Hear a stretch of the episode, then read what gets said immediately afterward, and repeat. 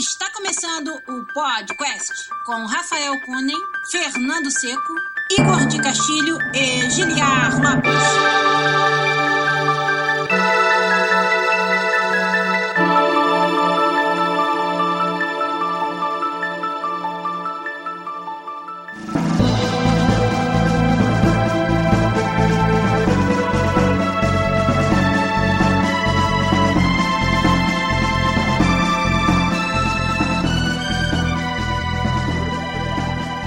Podcast na área, galera!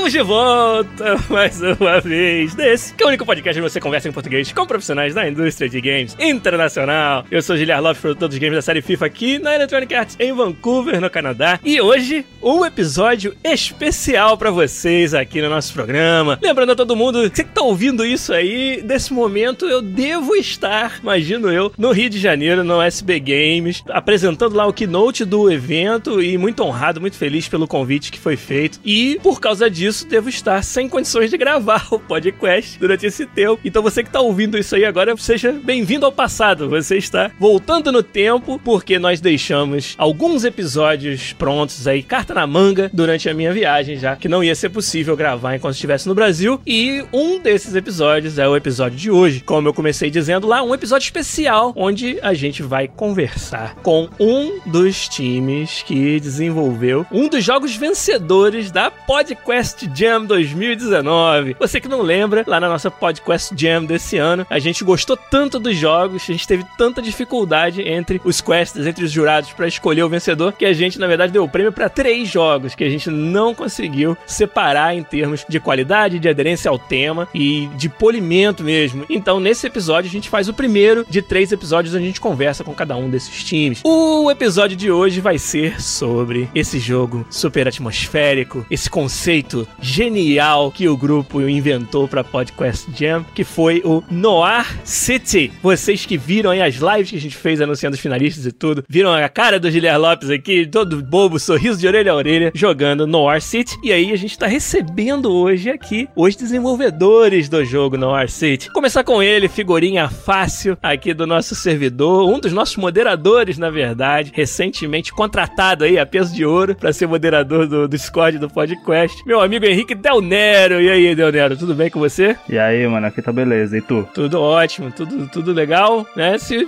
perguntar pra mim, o Jardim do Presente, estou lá no Rio, passando um calor, filho da puta, provavelmente. Mas no momento, não. Aqui no passado, tô, eu tô em Vancouver aqui, tempinho ameno e feliz pra caramba de conversar com vocês. Del Nero, me ajuda aí a apresentar o restante do time. Bom, diz primeiro qual foi o seu papel no time do Noir City rapidinho e aí apresenta os seus colegas do time também, por favor. Bom, eu fui praticamente o game designer e o um dos modeladores 3D aí do jogo, um dos artistas 3D. Uhum. O Munir, artista 3D junto comigo. Já temos uma simbiose de trabalho aí devido à faculdade. Verdade. O cabelinho, né, que é o cara do som, como eu uhum. falei na outra vez, garantam um cara do som, ele fará a diferença no seu é. jogo. E de ter feito, foi a coisa mais marcante do jogo, aparentemente. E o Beto, que se não fosse ele, o jogo não tinha vida, porque, mano, o Beto falou, eu topo, ele topa mesmo a parada, tá ligado? O que é isso, valeu. Ele programou o jogo sozinho, o Beto, foi isso mesmo? É, praticamente, né? Caraca. 90% do jogo foi. Inclusive, quase metade do jogo foi feita por ele no último fim de semana. Sério, cara. Vocês vão contar todas essas histórias e mais aqui durante o episódio de hoje, com certeza. Que vai ser bem maneiro. Então, estamos aí, o Henrique Del Nero, o Cabelinho, o Munir e o Beto. E eu, Giliar Lopes, aqui, para falar com vocês sobre Noir City e mais também fazer um episódio regular do podcast. Então, vamos embora começar o episódio de hoje. Vamos lá.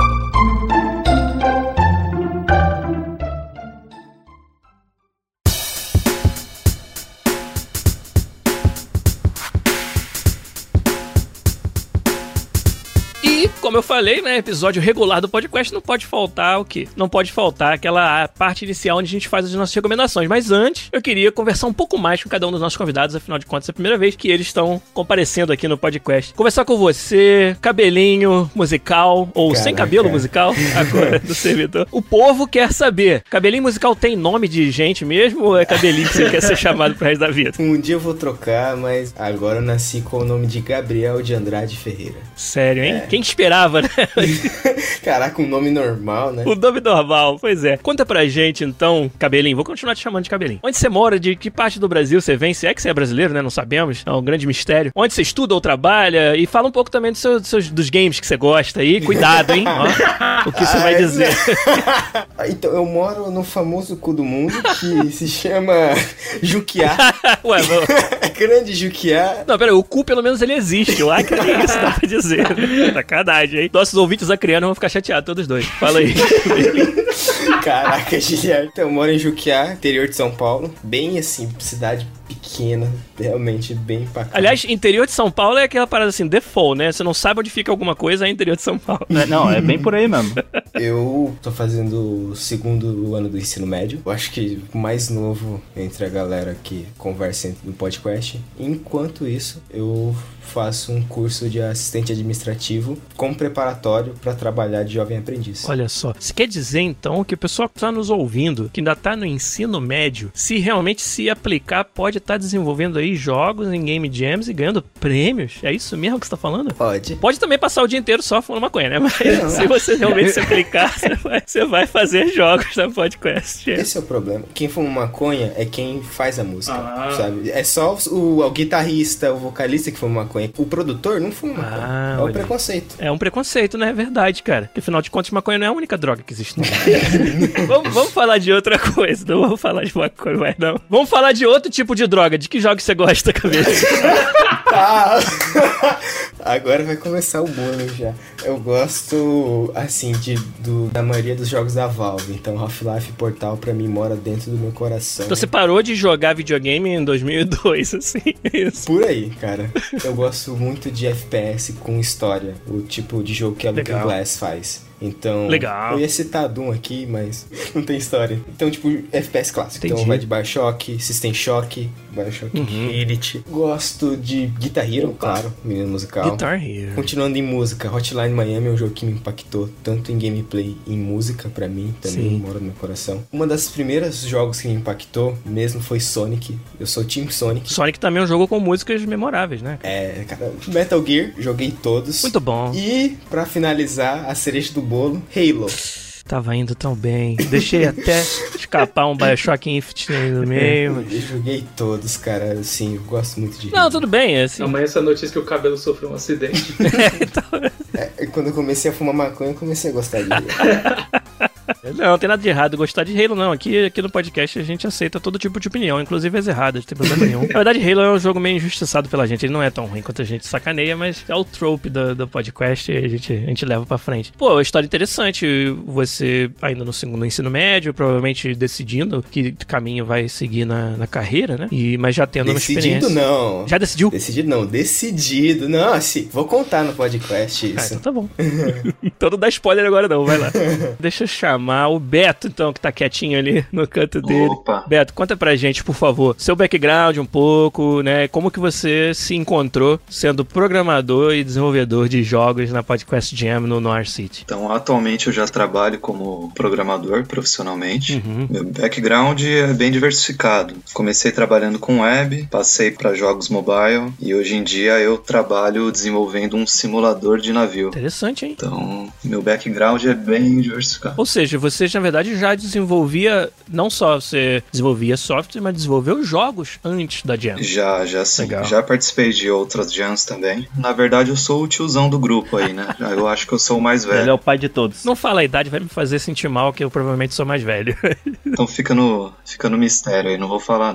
e, e, quando você encontra um tempo livre aí, o que, que você gosta de jogar? Olha, cara, ultimamente tempo livre tá, tá raro, viu? Ainda mais pra um, pra um cara que é pai de família já, então tá difícil. Entendi. Mas sempre que eu tenho tempo livre, eu jogo jogos de luta, meu gênero preferido, assim, de jogo. Você assiste Evo todo ano? Eu assisto, eu assisto todo ano, cara, sou apaixonado por Evo. Assisto, assisto Combo Breaker, assisto outros torneios também. Pô, jogo de luta é muita adrenalina, cara, muito bom. Sim, sim. E você, Munir? Hum. Munir Camargo. Isso aí. Conta pra gente, sabe o background um pouco aí, também os jogos que você curte, fala aí. Bom, moro em São Paulo, não sou do interior, diferente do do cabelo. Hum. eu sempre fui mais da área artística e me descobri no 3D, eu gosto muito mais de modelar do que desenhar, da animação também. Pra mim é a área que Uhum. melhor coisa do mundo. Maneiro. Sempre fui dessa área artística, não só pra desenho, mas e, ironicamente pra música também. Eu sou mais da parte do canto, gosto de cantar. Olha só.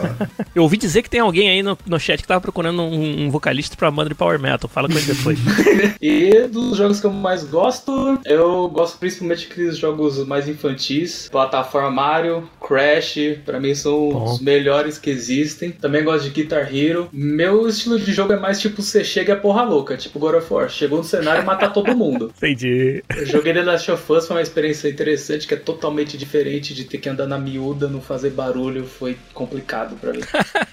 Legal. Basicamente é isso. Gosto eclético pra caramba do grupo, muito bom. E você então, Henrique Del Nero? Conta pra nós aqui. Só, só a gente aqui ouvindo. Qual que é teu background e que tipo de jogo que você gosta de jogar? Ih, rapaz, senta que lá vem história. Basicamente, eu tive o interesse de entrar pro mercado de games. Não que eu esteja, né? Mas ainda pretendo. Desde muito novo. Quando eu joguei o GTA San Andreas no Play 2 a primeira vez, foi quando me deu o estralo, tipo, mano, eu quero fazer um GTA, tá ligado? Acho que toda criança que gosta de jogo pensa, eu quero fazer um GTA. que é muito impressionante o jogo, né, cara? Como tudo funciona, Nossa, é foda. não, na época, é que você não viu a minha felicidade jogando esse treco na época. Na época eu bati o carro de frente, amassou a porta direita, eu falei, caralho, amassam de bate, velho.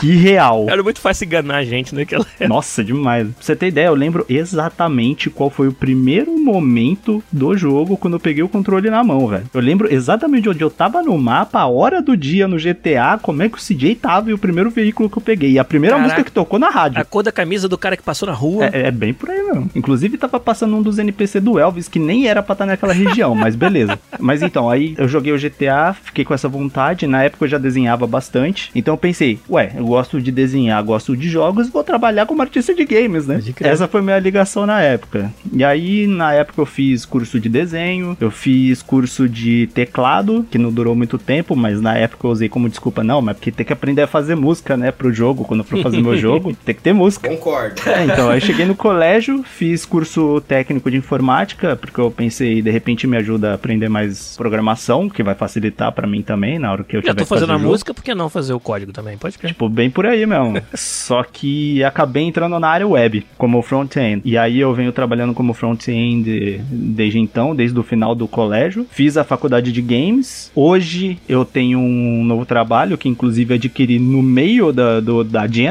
O que só complicou o processo, porque o outro era meio turno. Esse é o turno inteiro. Entendi. E aí cagou tudo. Foi tipo no início da segunda semana a parada. E hoje eu tô trabalhando como pós-produtor de renders 3D. E ainda pretendo trabalhar com games com toda a certeza. Mas hoje em dia eu já não sou mais tão afobado como antigamente, né? Tô seguindo o meu próprio ritmo e aproveitando as experiências. Maneiro. Sobre os jogos que eu gosto de jogar, eu jogo de tudo, literalmente, de tudo, porque desde a época do Play 2 eu tinha em mente que se eu jogar de tudo, eu consigo ter muitas referências e isso vai me ajudar a produzir jogos futuramente. Pode crer. E acabei adquirindo essa, esse gosto por qualquer coisa, tá ligado? Eu jogava até jogo da Barbie no, no web browser, tá ligado? De tu colocar roupinha na Barbie, pá. E dizia em casa que era só pra pesquisa, né? Exato, ué, não era? É claro que era. Eu não jogava só porque parecia The Sims e o meu PC não rodava. Não era só pra ver a Barbie pelada. Calma, cara, era um jogo de browser.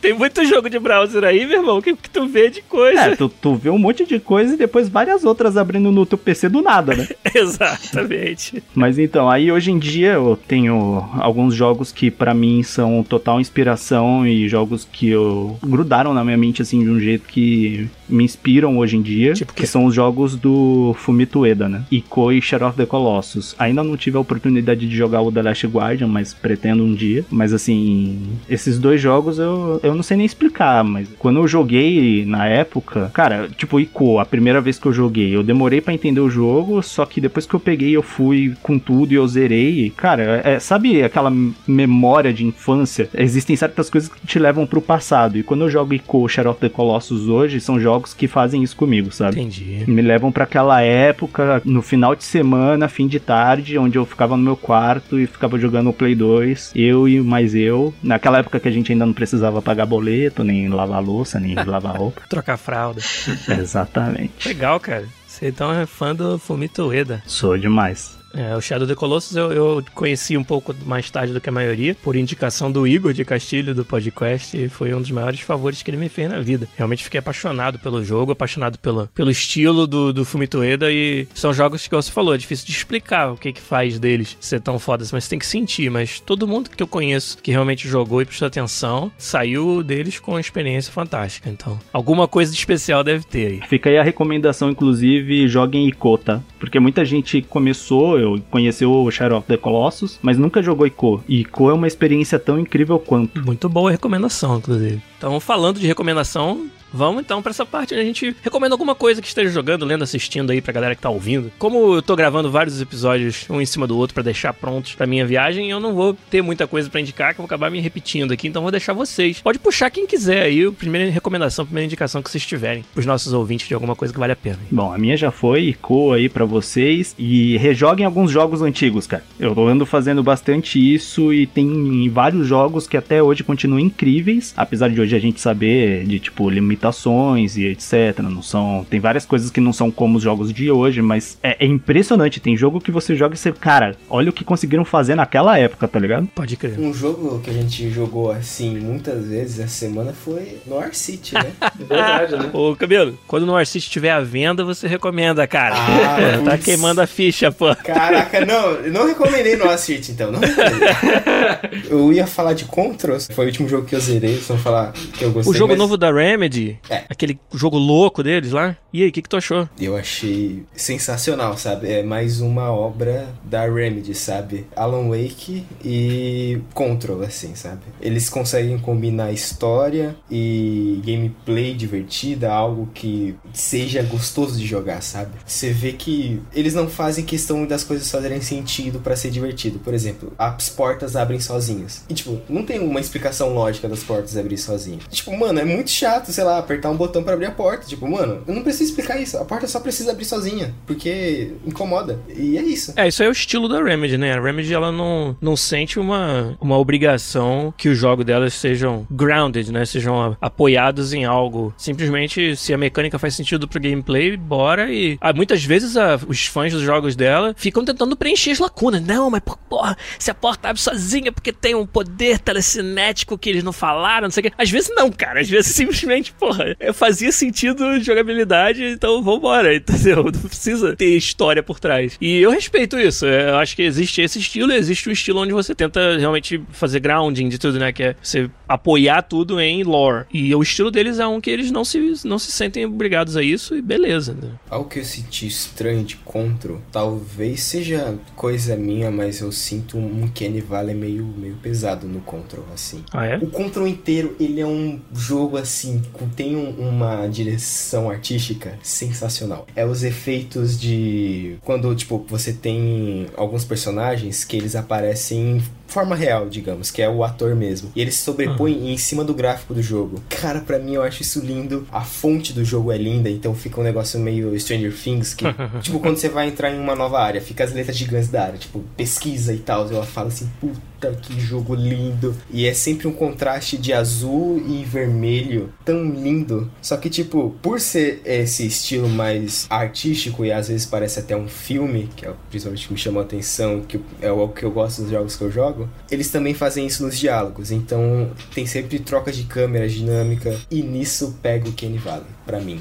Assim, eu vejo assim, os personagens falando, não parece que tá sincado direito. Talvez seja esse ar control de um lugar estranho, da casa mais antiga, talvez. Bom, mas peraí, você acha então que foi de propósito? Eu acho. Quando você faz esse talvez, tem casos onde o time simplesmente não consegue. Pra quem não tá ouvindo aí e não sabe, né, o que que é o Uncanny Valley, é esse fenômeno quando você tem uma obra que ela é, é fotorrealista, mas ela como ela não chega ao- à perfeição do fotorrealismo, você tá vendo algo ali que se esforça pra ser real, mas você que é o ser humano, com toda a sua percepção aguçada do que é o real, você vê algo estranho naquela cena. Esse fenômeno de que quanto mais perto você chega do realismo, mais você tá sensível a pequenas faltas de detalhe ou de realismo te tirarem daquela experiência e te lembrarem que aquilo não é real. E os jogos, como a gente tá chegando cada vez mais perto, né? Como a, a tecnologia de renderização tá cada vez mais avançada, é, esse é um problema cada vez mais presente, assim. De jogos em que, caraca, parece uma pessoa de verdade verdade, mas parece uma pessoa meio creepy, porque tem algo nela que tá errado, sabe? E esse algo que tá errado é difícil de explicar o que é, mas a nossa sensibilidade, que a gente tá acostumado com a vida real o tempo todo à nossa volta, ela é muito, muito aguçada, assim. Isso é um problema que os jogos vão cada vez mais, principalmente nessa nova geração, acho, vão cada vez mais ter esse desafio para transpor aí do Uncanny Valley. Por último, mas não menos importante, eu quero comentar da música. Para mim, a música não me marcou muito. Ai, não, mas aquela fase do corredor, calma. a música no geral, pensando assim por cima, ela não é marcante. São muitos sons sintetizados anos 80. Uhum. Esses sons ambientes do Stranger Things geralmente ficam rom, rom. É basicamente a trilha sonora principal do jogo. Ah. Mas a seleção de músicas autorais do jogo é muito boa. Quem jogou vai saber. A fase do corredor que toca a música é sensacional. Não dá spoiler. Não dá spoiler. Aquela fase, o jeito que eles colocam a música é perfeito, assim. Eu tive orgasmo, caraca, meu Deus, essa música esse é perfeito. Mas você recomenda então o Control pra, recomendo, pra galera que tá ouvindo? Recomendo o Control. Como tem direito a mais uma recomendação, eu quero recomendar de um livro independente brasileiro, que é O Poder Absoluto do Jean Gabriel Alamo. Ele é um livro cyberpunk brasileiro. Que foda. Tipo, realmente muito bom. O cara me achou no Facebook. O autor? E, tipo, Como assim? Você é a única pessoa que comprou o livro dele? Como assim ele te achou não, no Facebook? Então, é, vai ser uma história complicada. Ele. o cara ah, falou pra você que te dava 50 conto pra você fazer propaganda do livro dele no podcast, não? Não, não, é sério. Eu, eu, eu comprei, eu tenho a versão física dele. Ele não gosta tá. de versões físicas. Mas eu comprei a versão física dele pra dar mais dinheiro pra ele, ou menos dinheiro, não sei. Porque realmente eu gostei da ideia, falei, ok, é um cyberpunk brasileiro, eu quero incentivar a porra da cena. Tá, mas o livro é bom? As pessoas que estão ouvindo devem ler ou não? É bom, é bom. É bom que nem Halo ou é bom, bom?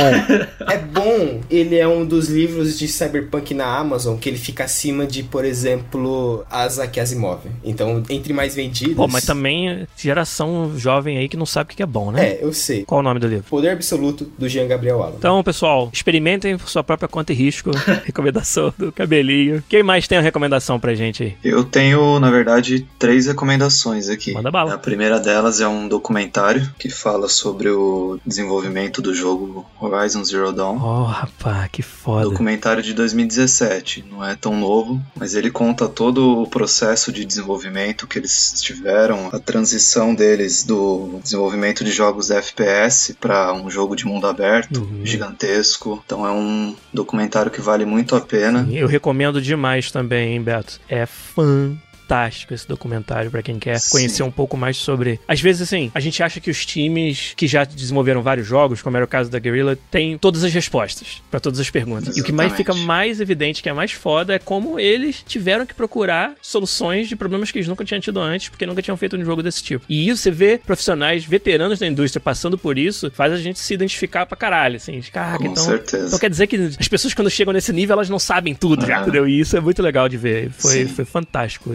esse, esse documentário. Muito interessante. Ele tá disponível no YouTube, no canal chamado No Clip. No Clip, que é, que é um pessoal que faz vários desses filmes curtos sobre desenvolvimento de jogos. Sim. A minha segunda recomendação, eu não sei se já recomendaram em alguns episódios anteriores, é a série The Boys. Ah, Rafael Kunin é muito fã. Mas por que, que você curte The Boys? Cara, é uma outra perspectiva, né, de como a gente vê os heróis. É. Como seriam os heróis se eles fossem corruptos e interesseiros, obcecados por fama, esse tipo de coisa. Perspectiva muito legal de da gente encarar os heróis. Muito moderna também, Sim, né? Sim, com certeza. E é aquele negócio, a gente sempre tem essa ideia de que o ser humano, ele não pode ter poder que ele é corrompido. E nesse seriado, eles têm literalmente poder pra caralho. Sim. Na forma de poderes especiais e de se tornarem essa, membros dessa sociedade que, sabe, estão acima, através de seus poderes, podem estar acima de bem e do mal. E o que que isso Sim. faz quando as pessoas que têm esse privilégio são pessoas igual as outras que a gente conhece aí. Algumas delas são filha da puta,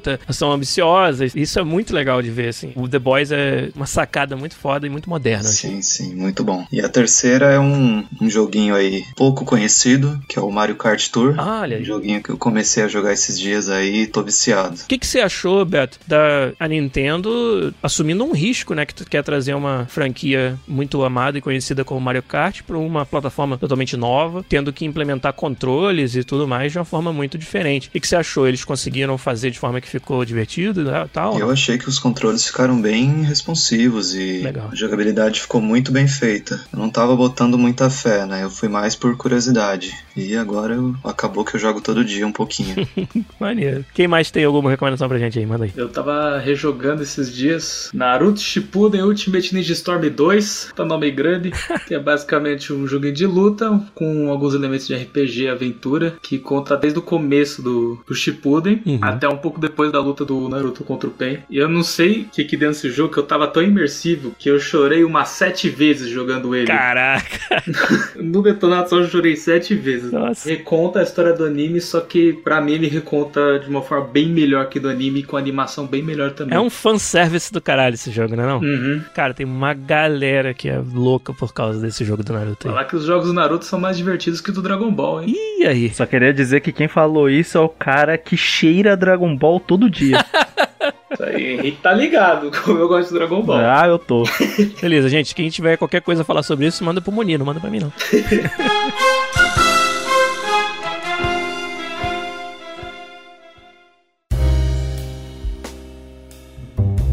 Vamos nós então para a parte principal do episódio de hoje, afinal de contas, o que todo mundo quer saber é que vocês contem para nós um pouco mais dessa aventura que foi participar da Podcast Jam e desenvolver um dos vencedores do evento, que foi o jogo Noir City. Bom, primeiro, né, para quem não jogou ainda os jogos da Jam, que aliás todo mundo devia entrar lá na nossa página, vou deixar o link mais uma vez nesse episódio e jogar os jogos da Jam. Mas para quem não conhece, quem que pode explicar para os nossos ouvintes exatamente o que é o jogo Noir City. Vou deixar os desenvolvedores explicarem. Digam aí. Noir City basicamente é uma ideia que surgiu tentando fugir das outras ideias. Complicado, né? Ficou meio esquisito. Basicamente, Noir City é um jogo de espionagem, onde você controla um detetive com uma câmera fotográfica que faz nada mais e nada menos do que sua avó provavelmente já fez um dia, que é ficar olhando pela janela do quarto espiando o prédio dos outros.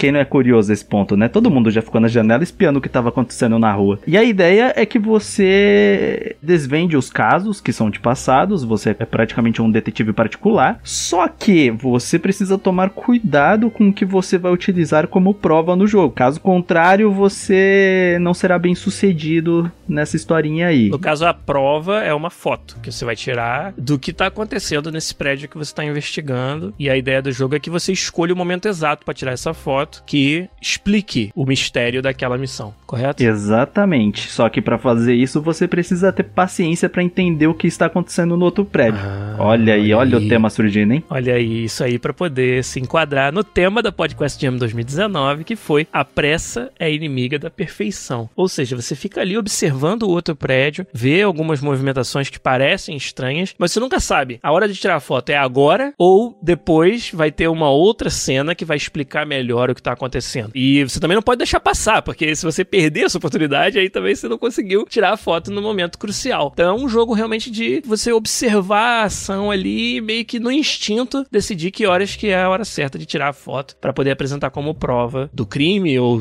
alguns casos nem é um crime que tá acontecendo e a gente descobre isso jogando. Então, eu vou dizer para vocês que disparado o conceito mais original que a gente encontrou na Podcast Jam 2019 foi o Noir City. Realmente nos arrebatou a ideia do jogo. Então, essa é a parte que eu tô mais interessado mesmo em saber de vocês, que é como que essa ideia surgiu. Sexta-feira, antes de começar a Jam, nós anunciamos o, o tema. Vocês só começaram a pensar nessa ideia a partir dessa hora ou já era algo que vocês já estavam pensando e calhou que conseguiram fazer, encaixar no tema? Assim que vocês falaram o tema, a gente já começou o brainstorm. Claramente essa não foi a primeira ideia.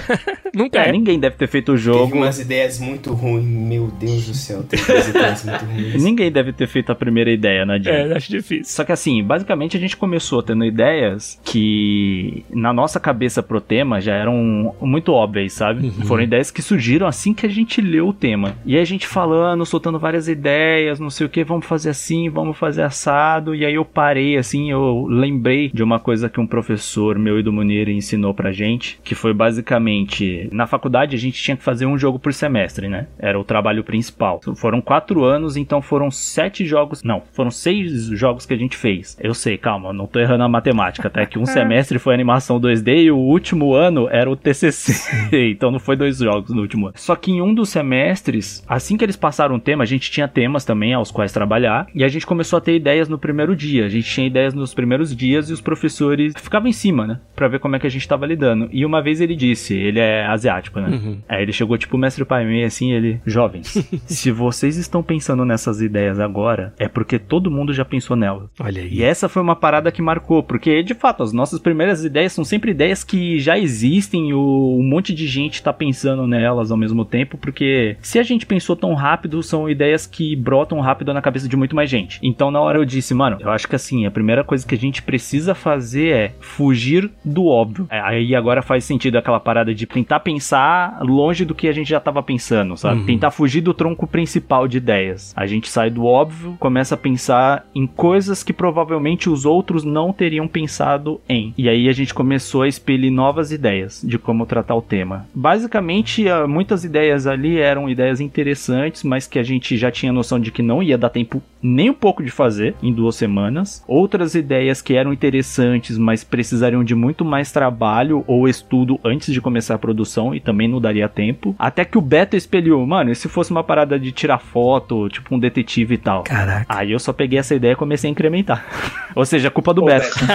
culpa do Beto. Mas o que é muito interessante do que você narrou, pra você ver como um conceito original ele não, não surge por acaso, né? E igual você disse, dificilmente vai ser a primeira ideia que você teve, porque se ao olhar o tema aquela é a primeira coisa que vem à cabeça, tem a chance grande que seja a primeira coisa que venha na cabeça de muitas outras pessoas. E a gente observou isso durante a avaliação dos jogos, que muitos jogos eles provavelmente chegaram muito rápido na ideia do que ele tinha que ser e partiram para a implementação. Tinha até jogos que estavam bem implementados, gostosos de jogar, mas que a implementação do tema ficou muito óbvia. Nos jogos, no geral, esse é um conceito comum de que determinadas ações, principalmente que exigem habilidade, se você fizer muito rápido, você vai fazer mal. Então, quem se baseou apenas nisso como forma de implementar o tema A Pressa Inimiga da Perfeição, sinceramente, ficava um pouco aquém de outros jogos que tentaram usar essa ideia de forma mais aplicada e mais interessante. E o jogo de vocês provavelmente foi o que mais se destacou nesse, nesse quesito da originalidade. E é legal ver que não foi por acaso, né? Vocês realmente deram esse passo para trás que às vezes é tão importante dar na hora da concepção de alguma coisa e acabaram saindo com uma ideia muito legal, realmente. Eu vi que tem muita gente que tava no colégio ainda fazendo a Gen também, né? Sim. É o início de faculdade e eu acho que a dica que eu tenho para dar é: não tenha medo de expelir as primeiras ideias, porque você expelindo elas, você abre espaço para as novas. Então não fique fermentando as ideias. Jogue, mesmo que seja muito ridículo, se, mesmo que seja muito extrapolada, ou seja, mesmo que seja muito óbvia. Diga Solte sua ideia e depois que você parar para perceber que ela talvez não seja tão boa, jogue fora, porque pelo menos assim você abre espaço na sua cabeça para uma nova ideia. Isso realmente funciona. E, e, como é que foi pro resto do grupo? Que vocês ouviram essa ideia? Todo mundo achou foda pra caralho de primeira ou teve que ter uma certa um debate para chegar num consenso? Quando principalmente o Beto falou algo mais de foto e o Danero começou a complementar com algo mais de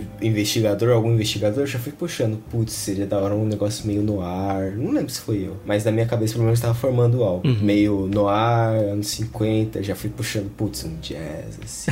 já foi tocando sax na cabeça? Já foi tocando sax na cabeça. Já.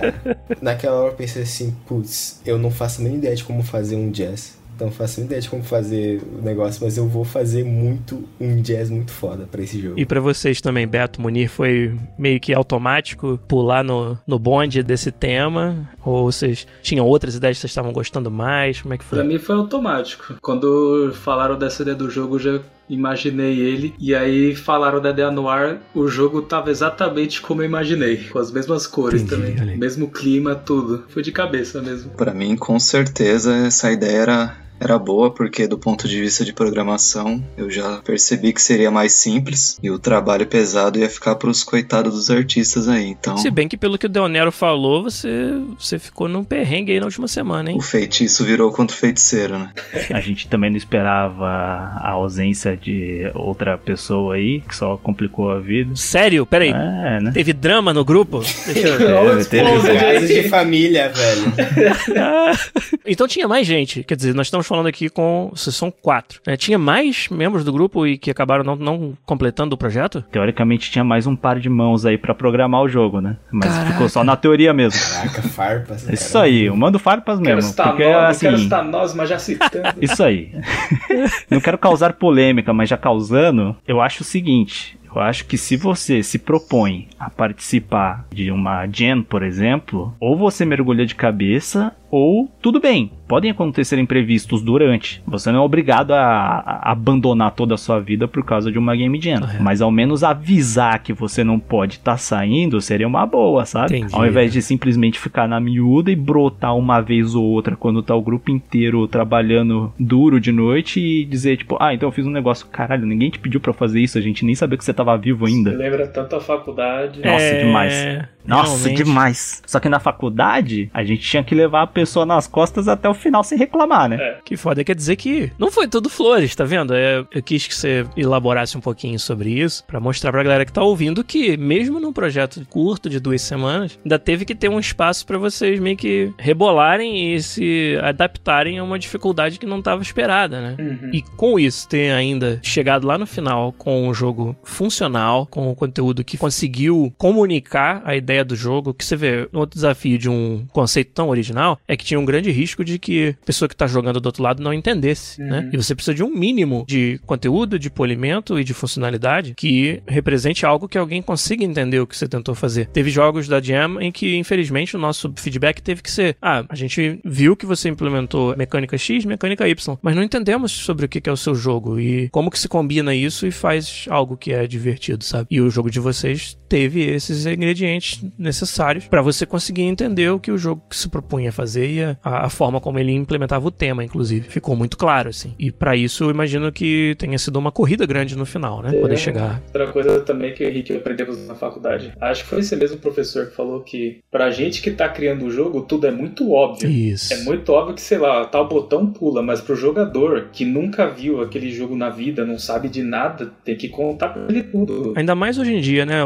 Que os jogos, eles competem pela atenção das pessoas de forma muito forte. Uhum. Você pegar um jogo que você não entende nos primeiros segundos, principalmente no mercado onde a maioria dos jogos é gratuito, você fala de jogos mobile principalmente, se você não capturar o cara ali nos primeiros segundos, se tiver algo que ele não entenda, não tem motivo para ele perseverar no seu jogo. Não, a, a, tendência é o quê? Desinstala e, e instala outro, sabe? Então isso é, é, um outro exercício muito importante que vocês fizeram com o North City. Acho que isso acaba com a experiência do jogo. Você acaba julgando um jogo porque não tá intuitivo, você não consegue jogar. E aí não adianta nada, né? Não adianta você ter um conteúdo foda, umas, sabe, features super maneiras, um conceito mind-blowing, assim, e o cara não captura. Não adianta nada. Vai ficar só na cabeça dos desenvolvedores por sempre. Tipo um certo jogo de ganso aí.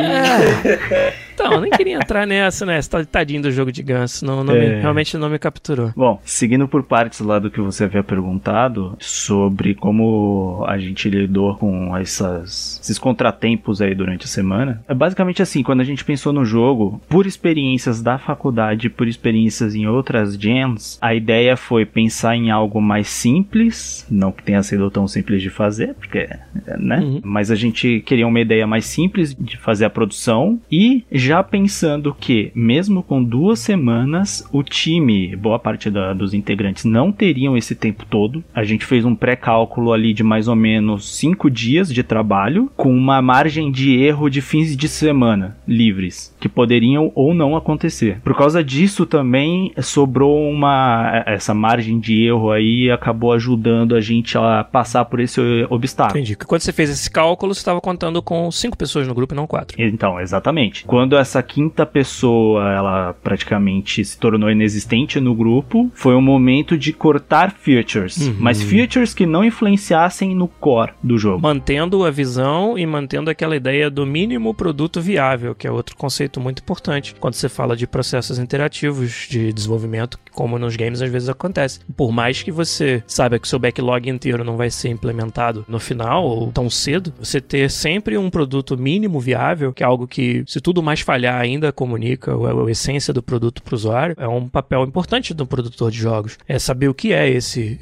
MVP e como defendê-lo a todo custo a cada iteração. Exatamente. E na Jam só tem uma iteração, você não tem chance de se redimir depois, então é ainda mais importante você, você saber manter essa visão, né? Isso foi algo, inclusive, que a gente aprendeu no TCC, uhum. porque quanto mais perto do fim do ano, isso que a gente tinha um ano para fazer, uhum. mas é, é aquilo, né? Inexperiência, a gente acha que vai conseguir fazer tudo no tempo e já era. Se as grandes eles sofrem com esse problema também, imagina a gente que tá no, na faculdade aprendendo a fazer a parada. Com certeza. Só que por causa dessa experiência na faculdade, né, a gente já tinha em mente que se não sobrar tempo para os últimos dias, a gente vai cortar tudo o que não precisa, tudo o que é perfumaria no projeto e mantém o essencial para apresentar o tema na gameplay, né? Inclusive, por exemplo, que nem você tinha dito que no nosso jogo, se a gente morgar demais, passou o caso e já era, tem que reiniciar. Na verdade, tem um sistema de passagem de Olha aí. Que teria sido mais óbvio se a gente tivesse tido esse tempo para fazer a perfumaria Sim. do jogo. Porque assim, a ideia é 24 horas dentro do jogo tem 10 minutos na vida real. Como a gente teve que cortar muita coisa, esses 10 minutos se tornaram um tempo longo até demais. A ideia uhum. era que uhum. acontecesse muito mais coisa no jogo. Pra te distrair enquanto isso, enquanto o tempo não passava. Pra ter um desafio, né? Exatamente. para você se manter mais entretido ali. Ao invés de só algumas animações randômicas aparecendo no prédio. É, mas como eu falei, a gente teve que cortar essa parte. Então, assim, mesmo não passando os dias dias, vocês ainda conseguiram pegar o tema, porque a gente trabalhou, os últimos dias foram usados para trabalhar apenas em cima dessa parte principal do jogo, dessa fatia principal. Imagina que a gente tinha o 100% de ideia. A gente já tinha, sei lá, 40% completa, o resto ali era mais perfumaria e tal. Esses 40% tava mais da parte core ali do, da nossa ideia. O cara sumiu, começou a acontecer um monte de coisa no meio dessas duas semanas. Uhum. A gente focou nos 20, que eram os 20%, tipo, mano, essa é a nossa mecânica, esse é o nosso tema representado no jogo, vamos focar nisso, vamos melhorar isso, vamos consertar todos os bugs relacionados ao core. Eu não sei nem como é que o Beto conseguiu, mas ele conseguiu. e aí a gente enviou o jogo. Por isso que a gente também esperou até o último momento para enviar o jogo. Hum. Ah, basicamente a gente trouxe o tema da Jen pra produção. Saquei. Fez com que a pressa fosse inimiga da perfeição na produção, isso aí. Legal. Falando do tema, vocês acharam muito difícil? Demais. A gente tava, cara, muito nervoso. Teve um dos questers que na mesa, quando a gente tava decidindo o tema, falou: Esse tema ninguém vai fazer jogo com essa porra. Vai ter zero jogos na porra da Jam com esse tema. Porque é muito difícil. E a gente tava realmente com medo. O que, que vocês, grupo que conseguiu, no final das contas, trazer um jogo muito aderente ao tema, o que, que vocês acharam do tema? Foi muito difícil? Como é que se compara até com outras experiências de jams que vocês já tiveram antes? Munir tá te odiando até agora. Toda hora eu ficava, que tema filha da puta. Nossa. Às vezes do nada eu falo, ô Henrique, que, que tema filha da. Missão cumprida então. Cara, pra mim foi assim. Eu, pelo menos vendo da visão do, do Giliard dos Questers, assim, foi um tema perfeito. Porque ele não era específico demais. Então você podia fazer muita coisa, mas ao mesmo tempo é específico demais. Você tem que cumprir aquela regra. Então, tipo, eu pensei, caraca, que tema filha da puta. O que, que você achou, Henrique? O tema ser específico, na verdade, é ótimo, porque a gente tem um caminho mais claro de onde seguir. Ele não ser específico que é o problema.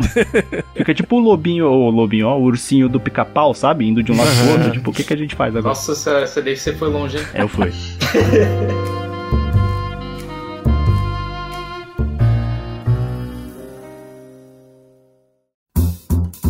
Agora a gente vai chegando mais já no final da nossa conversa aqui. Tenho mais algumas perguntas que eu queria fazer para vocês. Com aquela sinceridade total, hein? Vocês esperavam ser finalistas e depois esperavam ser vencedores da Jam? Que vocês olhavam pro jogo que vocês fizeram ou não? Eu não. Eu sim. Bom, hein? Já gostei. Por que não, Henrique Daniel? Porque, cara, assim, beleza, a nossa ideia tava maneira, o jogo teoricamente tava bem encaminhado, a gente tinha o programador, a gente tinha o cara de som, a gente tinha dois malucos para fazer o visual. Só que eu pensei, mano, é muito jogo, é muita gente e a galera lá do servidor, eu já via o, o, o trabalho de algumas pessoas ali, mano, vai surgir muita coisa maneira, tá ligado? Vai surgir muita coisa foda que a gente talvez não consiga bater porque a gente não tem tempo suficiente para fazer crescer tanto assim essa ideia, sabe? Entendi. E também é, eu já me acostumei a nunca elevar tanto assim, sabe? É, tipo, esperar muito, sabe? Agora, por que sim Munir Camargo? Por que, que você achou que o jogo tinha chance? Eu acho que foi um pouco de otimismo da minha parte, mas é uma sensação estranha, porque eu tava vendo o jogo e eu tava muito orgulhoso do que a gente tinha feito. Maneiro. Eu não sei explicar. Uma das poucas vezes que eu olhei, nossa, eu tô feliz de ter feito isso. Porque o Henrique sabe, na faculdade, todo jogo que a gente fazia, depois eu ficava, nossa, eu odeio muito esse jogo. Eu odeio muito. Eu não sei se foi estresse de trabalho, sei lá, mas eu começava a odiar todos os jogos que a gente fazia. Mas esse aí, mesmo com um tema curto, com todos os problemas que a gente teve, Com tema filha da puta. com esse tema, filha da puta, eu tava orgulhoso e feliz que a gente conseguiu fazer. Legal. Mesmo que não tenha sido completo, com tudo que a gente pensou, o principal tava lá. Que nunca é, né? Esse é que é o ponto. O jogo ele nunca é o jogo que a gente queria fazer, que tava na nossa cabeça, mas quando ele ainda assim sai de uma forma que a gente tem orgulho, acho que é o sinal de trabalho bem feito. Ô Beto, geralmente os, os engenheiros de software são os caras mais céticos. né? Sim. Como é que tava a tua ideia sobre o jogo? Você tava cético ou você tava confiante que o jogo ia, ia chegar no final? Eu, sinceramente, em nenhum momento eu encarei essa Jam como uma competição. Ah, Na verdade, legal. o que eu queria mesmo era desenvolver algo com qualidade, algo divertido e de preferência sem bug, né? Sim. Essa era a ideia. Então, acho que, pô, você atingiu esse objetivo, né? Espero que sim. O cara é muito político, né, velho? E você, cabelinho? Você, que é uma pessoa sempre, assim, econômica nas emoções, né? Sempre controlada. Eu quero ser humilde, né? Eu esperava pelo menos uma menção honrosa pela música, não. Olha só, filho da puta. Tipo, eu pensava que ia ser menção rosa e não ganhador no final, porque um dia, dois dias antes de fazer a dia, eu tava jogando pensando, puta que eu pariu, mas que jogo bugado do caralho. Aí eu tava vendo, tipo, a, a- toda a arte do jogo, pensei, porra, pelo menos uma menção honrosa ali, ficar entre os 10 a gente vai conseguir e tal. Eu não joguei a última versão do jogo, não consegui jogar. Não, eu não vi, tipo, o, o Beto fazendo a, toda a loucura dele pra salvar o jogo. Aí quando eu vi o jogo, tipo, postado na, como submission lá, eu vi lá, tipo, Noir City, aquela logo bonita demais. Pensei, pelo menos menção rosa a gente vai conseguir. Aí de- quando a gente ganhou, tipo, não acreditei. E todo mundo elogiando minha música, sabe? Eu que achava Sim. assim, "Putz, falta fazer essa porra aqui, olha, deixei essa Pensa num cara chato. foi." Faltava cinco minutos pra entregar. Puta, precisa de uma bateria, velho. Putz, eu tenho que trocar aquela bateria ali, cara. Não, Giliar, Giliar, na moral, você gostou da música? Gostei da música pra caralho. Mó galera elogiou a música, certo? Aham. Faltava uma hora pra entregar e o maldito do cabelo. Mano, não dá pra arrumar o loop, não? Na moral, tá muito ruim, velho. é verdade, Pra cara. produzir o jogo é isso aí, você tem que gerenciar esses artistas malucos com esse, esse mania de perfeccionismo aí, cara. Gerenciei com caps lock, inclusive. É verdade. Aí que dá pra fazer isso. Eu não quero! Foda-se também, não quero Cabelo. mais saber. Passou o prazo já, porra, já é do meio 34 tamanho, caralho. Agora fica aqui meus aplausos pro som da Polaroid. Porra. Porque bom. aquilo ali foi incrível. Cabelinho, conta pra gente a versão resumida, por É, favor. pelo amor de Deus. Vai ser, vai ser versão resumida da Pra quem tá no Polaroid. Discord, só entrar lá no nosso canal de áudio, o canal mais movimentado do nosso servidor, né, Cabelo? que ele contou, rapaz. Eu não sei o que, que você tava bebendo naquele dia, mas você ficou realmente empolgadaço em contar pra todo mundo o processo todo criativo e de execução da música e dos efeitos sonoros do North City. Tá tudo documentado no nosso canal de áudio. E eu achei a leitura muito legal, fantástica, assim, de participar. Parece que a gente tá ali vivendo o que, que tava passando na sua cabeça naqueles momentos em que você tava compondo e, e arranjando a, a trilha do North City, que aliás ficou fantástica. Parabéns mais uma vez. Mas se quiser, conta aí a história. Como é que você fez o barulho da Polaroid no jogo? Eu não esperava fazer nenhum efeito sonoro. Eu pensei, ok, quem tinha que fazer a música aqui. Aí, tipo, eu o Trello, que eles fizeram um Trello, tá lá, putz, fazer efeito sonoro da câmera. Eu pensei, puta que pariu. Não, só queria dizer que quando eu coloquei isso, eu pensei, ele vai pegar uns áudios no, no YouTube e vai só Ah, dar uma claro. editada. É. Na hora que o cabelo deu aí. Deu Nero, filha da né? Filha da puta, nem pra me avisar que ia... Não. Eu peguei uma, uma câmera snapshot, cybershot da Sony, que a minha mãe tem. Eu comecei, tipo, Sim. pegar uns sons... Nada a ver, sabe? Tipo, a- ligar a câmera, fazer aquele sonzinho de... sabe? E o som do, do motorzinho da lente da câmera e tal. Depois eu pensei, putz, precisa de um clique mais forte. Eu peguei um interruptor e gravei o interruptor ligando e desligando. é som de câmera aqui. Vai ser. E por último eu pensei, ok, é uma Polaroid, precisa ter o som da foto saindo. É. Aí eu pensei, putz, é um motorzinho. Deixa eu pegar um motorzinho de carrinho de controle remoto que tá na minha Caraca. gaveta. Deixa eu pegar uma pilha e eu vou gravar o som desse motorzinho e eu vou fazer um som de um Polaroid com isso. Saiu o efeito sonoro. Saiu um efeito Porra, sonoro. Funcionou perfeito. É isso. Quem sabe improvisa, rapaz. Então, pra gente encerrar aqui, queria que vocês contassem pros nossos ouvintes um apanhado geral da experiência. Acho que a gente já falou bastante sobre isso. Gostei muito quando o Beto disse que ele não encarou como uma competição, que ele queria mesmo era fazer um, um projeto polido, né? E isso é muito legal de ouvir, porque a ideia, a gente tá aqui, claro, celebrando os vencedores, mas a ideia, muito mais do que isso, era que vocês realmente te passassem pela experiência, né? E parece que, no caso de vocês, pelo menos aqui, o primeiro grupo com quem eu tô conversando, parece que atingiu esse, esse objetivo. Mas então eu queria que vocês fizessem um apanhado geral de como é que foi essa experiência, né? O que, que vocês levam pra frente e, se puderem também dar uma, uma noção de se o North City é um projeto que tem algum tipo de plano futuro ou se ele fica aí, fica só na história da Podcast Jam ou se vocês pretendem continuar desenvolvendo. Primeira coisa sobre o tema, Munir, manda, manda a frase. Que tema, filha da puta! Nossa. Segundo é tipo, cara, programadores, não falem para os artistas que o jogo não precisa ser bonito, só precisa ser funcional. Isso não existe, né, Beto?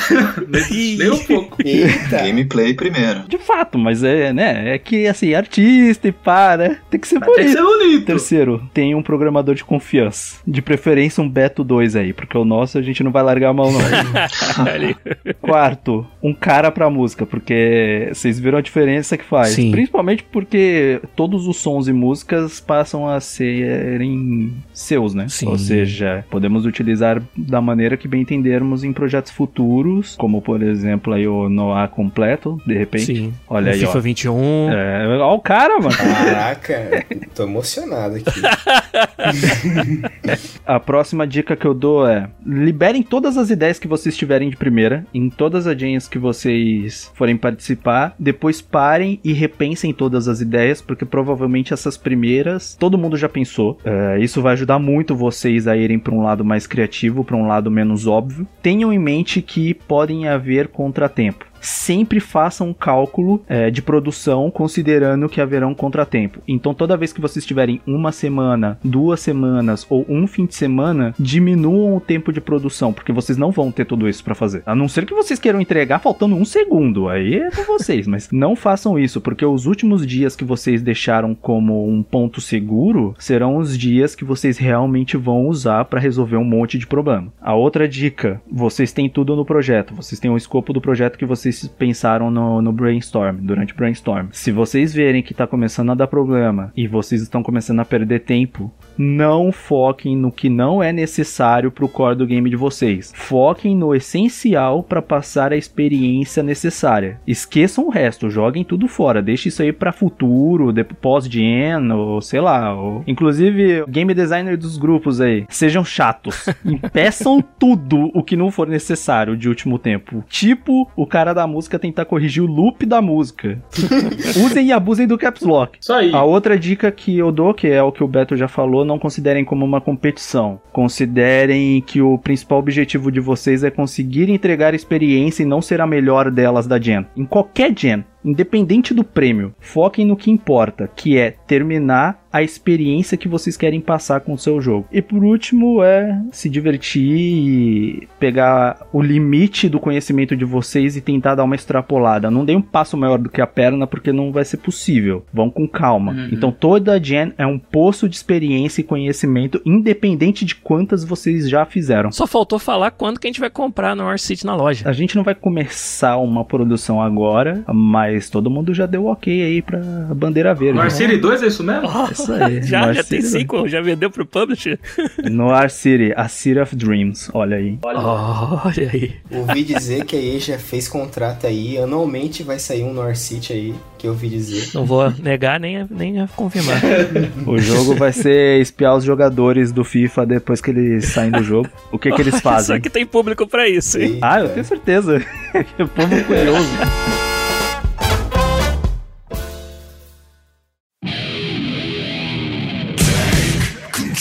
Legal, gente. Acho que com isso a gente vai fechando então aqui a gravação desse episódio pra lá de especial do podcast com o grupo que desenvolveu um dos vencedores da Podcast Jam 2019, o jogo Noir City. Queria agradecer demais a presença de vocês aqui e a sinceridade com que vocês conversaram sobre um processo que com certeza foi difícil. Começou com um tema filha da puta, né? Não. E pouco tempo, membro do time vazando no meio, músico querendo atualizar a música no último dia, mas com tudo isso vocês conseguiram entregar um jogo, como eu já falei aqui, com um conceito muito original, muito bem polido. Vocês falam de bugs, mas a gente não, não percebeu, pelo contrário, foi um dos jogos mais tranquilos de você avaliar, assim, a gente pôde se concentrar naquilo que o jogo estava apresentando, porque o jogo estava redondinho. Por mais que vocês tenham que ter cortado várias features de perfumaria, ainda assim o jogo trouxe algumas, alguns pontos super interessantes, como a distorção da lente quando você entra no modo de tirar foto, a forma como vocês implementaram o diversificador sem HUD, que vocês colocaram né, nas instruções sobre o jogo na parede interna do prédio onde está o, o, fotógrafo, que é algo que você só vê se você virar a câmera bem para a extrema direita. E isso, quando a gente descobriu isso, foi realmente aquele momento onde dá um estalo que fala, pô, esses caras deram aquele passinho além do que era esperado para fazer isso aqui. E deixaram lá pra gente descobrir. Quando você descobre, isso aí é uma sensação fantástica. Então, por tudo isso aí, queria dar os parabéns para vocês mais uma vez e agradecer o tempo também que vocês tiraram para gravar com a gente aqui o episódio do podcast. Cabelinho, obrigado, cara, pela ah. sua presença. Parabéns pelo trabalho no projeto. A música ficou fantástica, realmente. Muito obrigado, cara. E obrigado por você ser um cara tão ativo na nossa comunidade, sempre muito generoso, respondendo as perguntas das pessoas sobre, sobre áudio ou sobre outros assuntos também. Várias perguntas que aparecem lá sempre. Né? Exato. O canal de áudio não para quieto e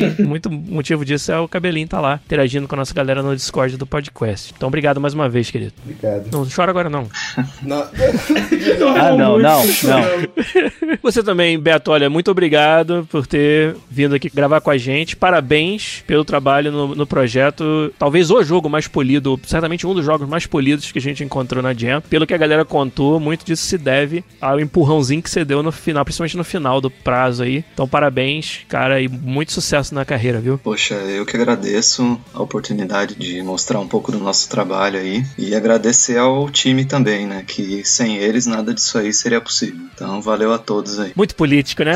Nossa, demais, é político, né? né? Muito bom. Você também, Munir. Obrigado pela presença aqui, por contar um pouco dessa história. Provavelmente por aturar aí esse, esse tema da Jam.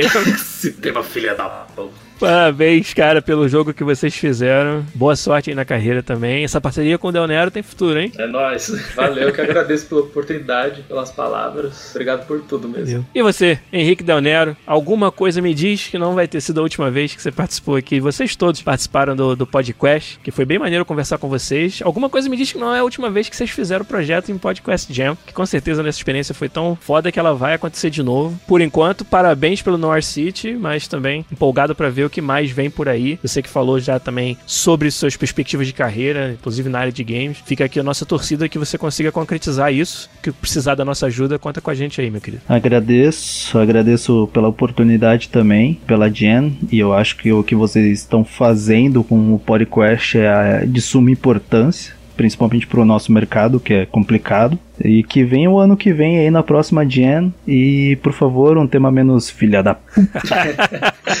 Não posso prometer essa parte, tá? Então tá bom, gente. Olha, ficamos por aqui. Podcast fecha esse episódio especial com a galera do Noir City. Você que ouviu isso tudo aí ficou curioso, vai lá jogar. Vai na nossa página do itch.io, onde tem todos os jogos. Procura lá o Noir City. Um dos vencedores da Podcast Jam 2019. Parabéns mais uma vez ao grupo. E a gente fica por aqui. Giliar Lopes se despede de vocês. Até semana que vem com mais um podcast. Tchau!